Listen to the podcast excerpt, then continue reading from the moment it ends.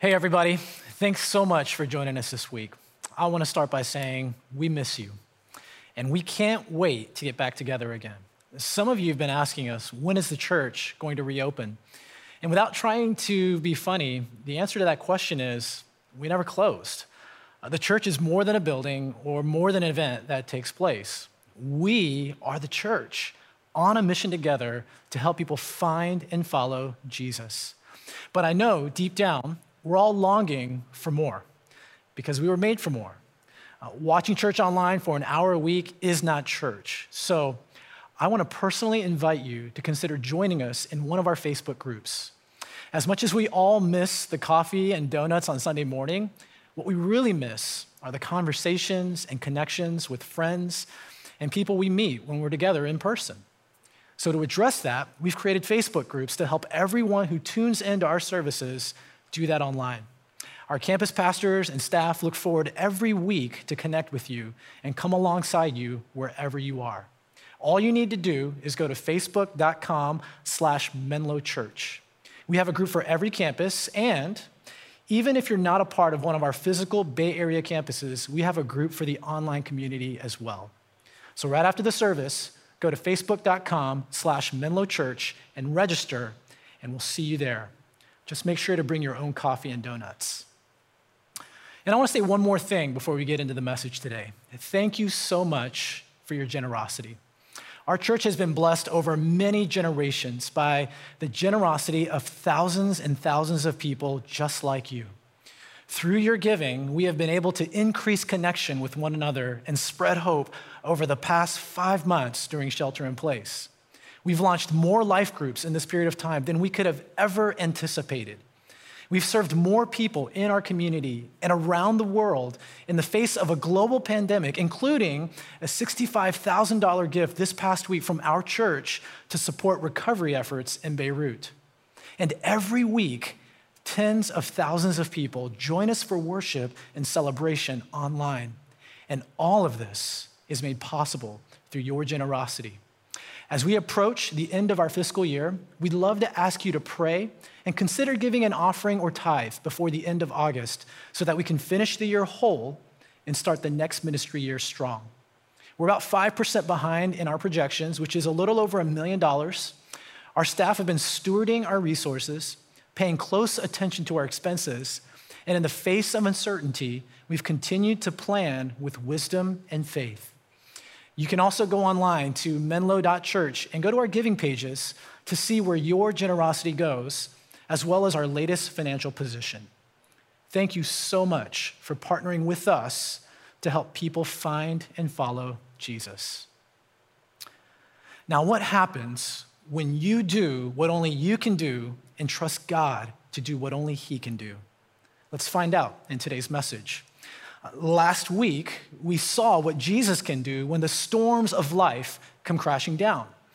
Uh, when life feels like it's falling apart, you're in over your head, Jesus can quiet the winds and the waves of life and give us peace.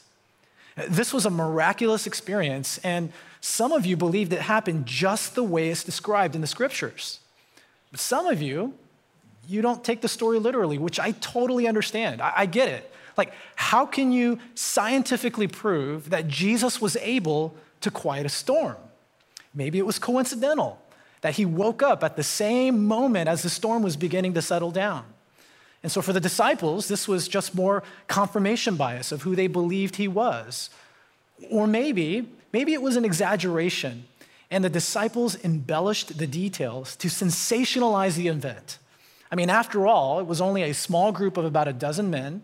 They could have conspired together to tell this elaborate story to illustrate Jesus' power over nature. If those are some of your doubts, I totally get it. That's reasonable and it makes a lot of sense. But there are a lot of other miracles attributed to Jesus. That wasn't the only one.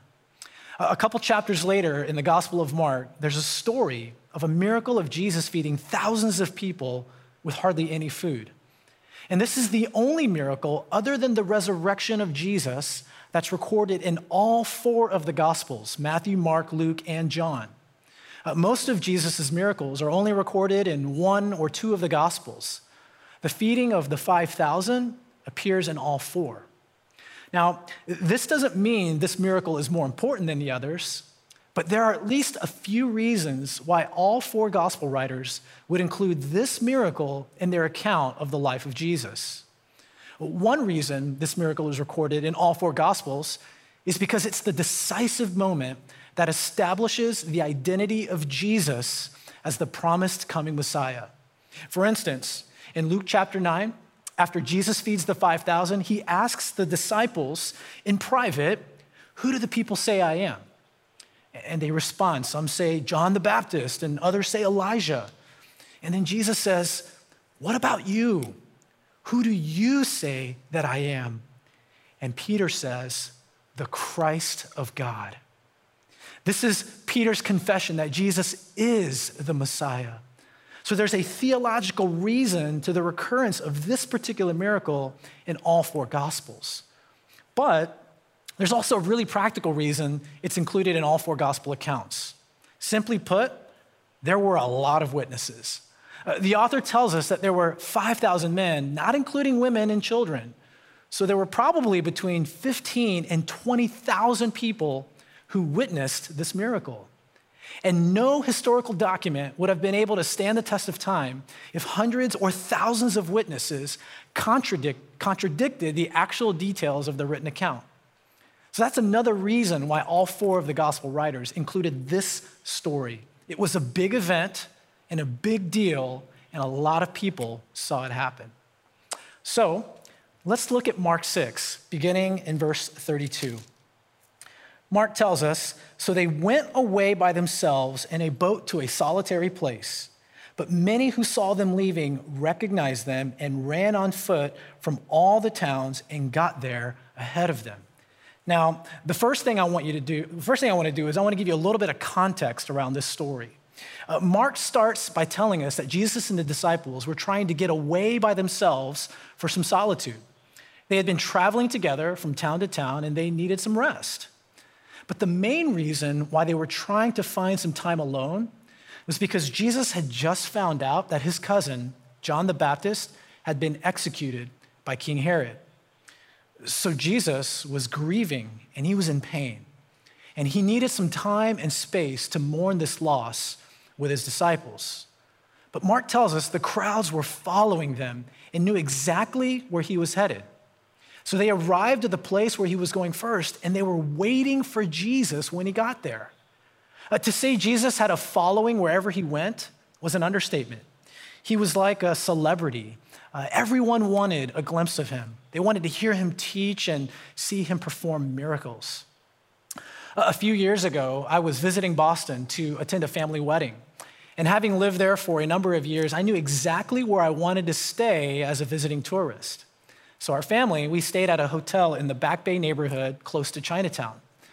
Uh, but when we arrived at the hotel, there were throngs of people waiting outside around the block and dozens more in the hotel lobby. And we weren't really sure what was going on. There wasn't a special event that we were aware of, and we were pretty tired from traveling, so we just went up to the room and, and crashed for the night. The next morning, I got up and decided to head down to the gym to squeeze in a quick workout before my kids got up. And as I was working out, there was one other person in the gym that morning. He was minding his own business, and I was minding my own business. Eventually, uh, we ended up next to each other on the cardio machines, and I, I turned over for a quick glance, and I was, I was gonna say hi. And I kid you not, I almost fell off my machine. I looked over, and it was none other than Shaquille O'Neal. That's right, all seven feet, one inch, 350 pounds of Shaquille O'Neal. I got so excited. I immediately started texting Esther and said, Wake up the boys and send them down here quick, fast. And after not hearing back for like a minute, I decided to calmly leave the gym, run upstairs, grab the boys, and come back to take some selfies with Shaq. And as I was walking out of the gym, in walked another former NBA player, Chris Webber, who played for the Sacramento Kings. I tell you this story because at that moment, it dawned on me and I realized why all those people were standing outside the hotel the night before. They were there because they were famous athletes staying at the hotel. And they wanted autographs and pictures and selfies with these celebrities. And you're probably wondering did I ask for a selfie? You bet I did. You see, that's the scene that Mark describes right here. He says, Many who saw them leaving recognized them and ran on foot from all the towns, and they got there ahead of them. And they were waiting for Jesus and the disciples. And I love, I love what Mark writes next. He says in verse 34 when Jesus landed and saw a large crowd, his heart sank. Now, it, it, doesn't say that. Listen to what it says.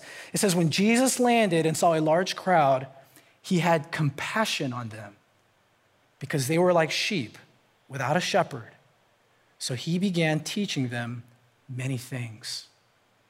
Remember the context here. Jesus is grieving and he's in pain. His heart is heavy with sorrow.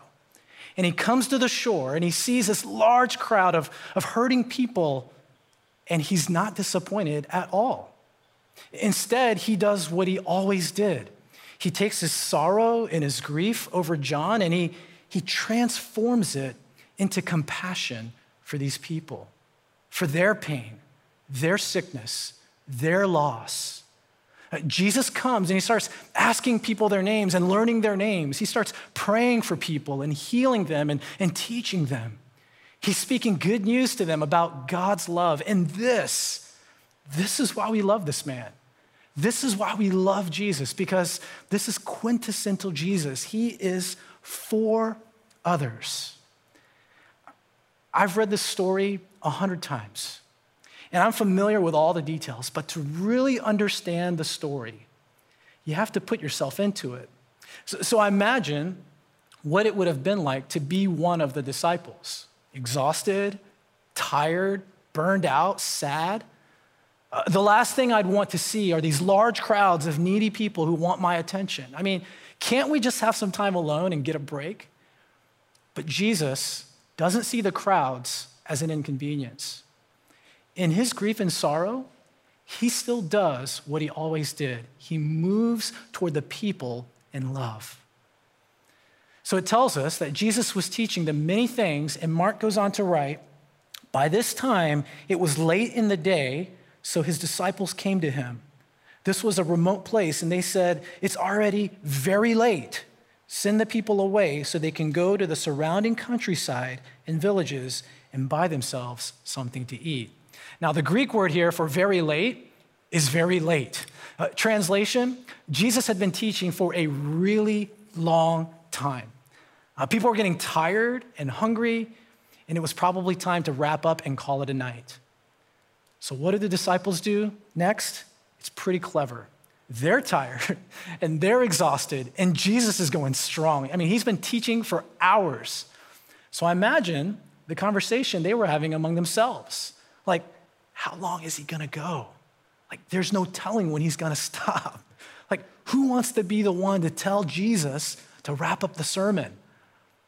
So, one of the disciples volunteers to tell Jesus it's getting late and he should send people home because everyone's getting hungry and there's nothing to eat, and they should all go back into the village and find food.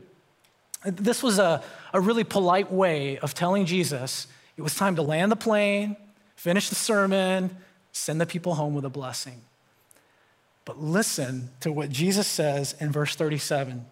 But Jesus answered, You give them something to eat. You, you give them something to eat. Don't send them home. Give them something to eat. Okay. Their plan backfired. Uh, Jesus didn't get the message. Uh, they were hoping he would wrap things up and call it a night, send people home, and, and, and, and Jesus and disciples could finally get some rest and finally have some time alone. But instead of sending the crowds away, Jesus tells them, the disciples, to feed the people. So then Philip responds. He says, That would take eight months of a man's wages. Are we to go and spend that much on bread and give it to them to eat? Philip is quick on his feet. I mean, he does some quick math and number crunching, and he tells Jesus that they can't possibly afford to feed all these people. I mean, that would be impossible. But we know from John's gospel, his version, that Jesus was asking this question to test the disciples. Uh, Jesus already knew what he was going to do. He knew how he was going to feed the crowds, but he wanted to see if the disciples were willing to do what they could to join him in this moment. So Jesus responds to Philip in verse 38. He says, How many loaves do you have? He asked. Go and see. Uh, when they found out, they said, Five and two fish. The disciples might be thinking that Jesus is totally unaware and oblivious, caught up in ministry and teaching. And there are no scenarios where this is going to work. And he's weighing all the possible options to provide for the large crowd of people. There's no money, there's no food. So the disciples are thinking, finally, I think Jesus gets it. I mean, not only can we not afford to feed everyone here, but we've asked around and all we could find were five loaves and two fish. I mean, that's barely enough food for one family. We don't even have the resources to make this happen, they're thinking. So, can we please just tell the people that we're done for the day and they can come back tomorrow? And that's precisely when something amazing happens. Look at verse 39. Then Jesus directed them to have all the people sit down in Facebook groups. Okay, it doesn't say Facebook groups, but we're, we're about Facebook groups. Jesus directed them to all sit down in groups on the green grass. So they sat down in groups of hundreds and fifties. Taking the five loaves and the two fish and looking up to heaven, Jesus gave thanks and broke the loaves. Then he gave them to the disciples to set before the people. He also divided the two fish among them. They all ate and were satisfied. And the disciples picked up 12 basketfuls of broken pieces of bread and fish. The number of the men who had eaten was 5,000. Now, picture yourself as one of the disciples. Jesus takes the loaves and the fishes, he gives thanks, he breaks the loaves, and he essentially divides them up among the disciples. So now each one of the disciples has barely half a loaf of bread and just a tiny little piece of fish in their hands. Jesus divides this one lunch among 12 people, and then they start going around to these groups of 50 and 100 to, to pass out the food. And as they're passing it out, there's more in their possession than they realize. Uh, they just keep going and going, and, and the bread and fish don't run out. They go from group to group to group, and they keep passing out bread and fish. And after several hours go by, everyone there has received something to eat all 20,000 people. In this moment, Jesus is demonstrating his supernatural ability to do what only he can do. And when there's an emergency, a crisis, a need in our lives, there's no panic in heaven. Uh, just like Jesus in the storm last week, he is completely at peace. He knows what he's going to do. The disciples, they, they were focused on solving this problem on their own with what they had or what they didn't have. But here, Jesus is showing them that he's more than enough. And with him, there is total sufficiency for all the people's needs. Now, again, some of us will believe this all happened exactly the way it's written, that, that somehow the bread just kept expanding and the, the fish was magically multiplying. Every time they reached in their pockets to pull out food, there was more and it wouldn't run out. But, but I get it. Some of you are thinking, okay, no way. I'm having a hard time chalking this up as another miracle. I mean, there has to be another reason, another explanation for, for what happened here, right? Of course there are. There's lots of explanations, and I'll share a couple of them with you. Uh, one theologian named Albert Schweitzer says this wasn't a miracle of multiplication. He says this was a miracle of contentment. Uh, in other words, the disciples, they served the crowds with the five loaves and two fish, and they simply did the very best they could with what they had, and they made it go as far as they could. Not very far, but they made it go as far as they could. They maximized their resources. And what happened was the first few groups of people who got a little piece of food, they felt content. Uh, you know, kind of like when we do communion at church and we just break up the bread in all these tiny little pieces and we serve thousands of people with one loaf and, and one cup. Well, here, everyone had a tiny little piece and they thought it was enough. And, and this was a miracle of contentment more than anything else.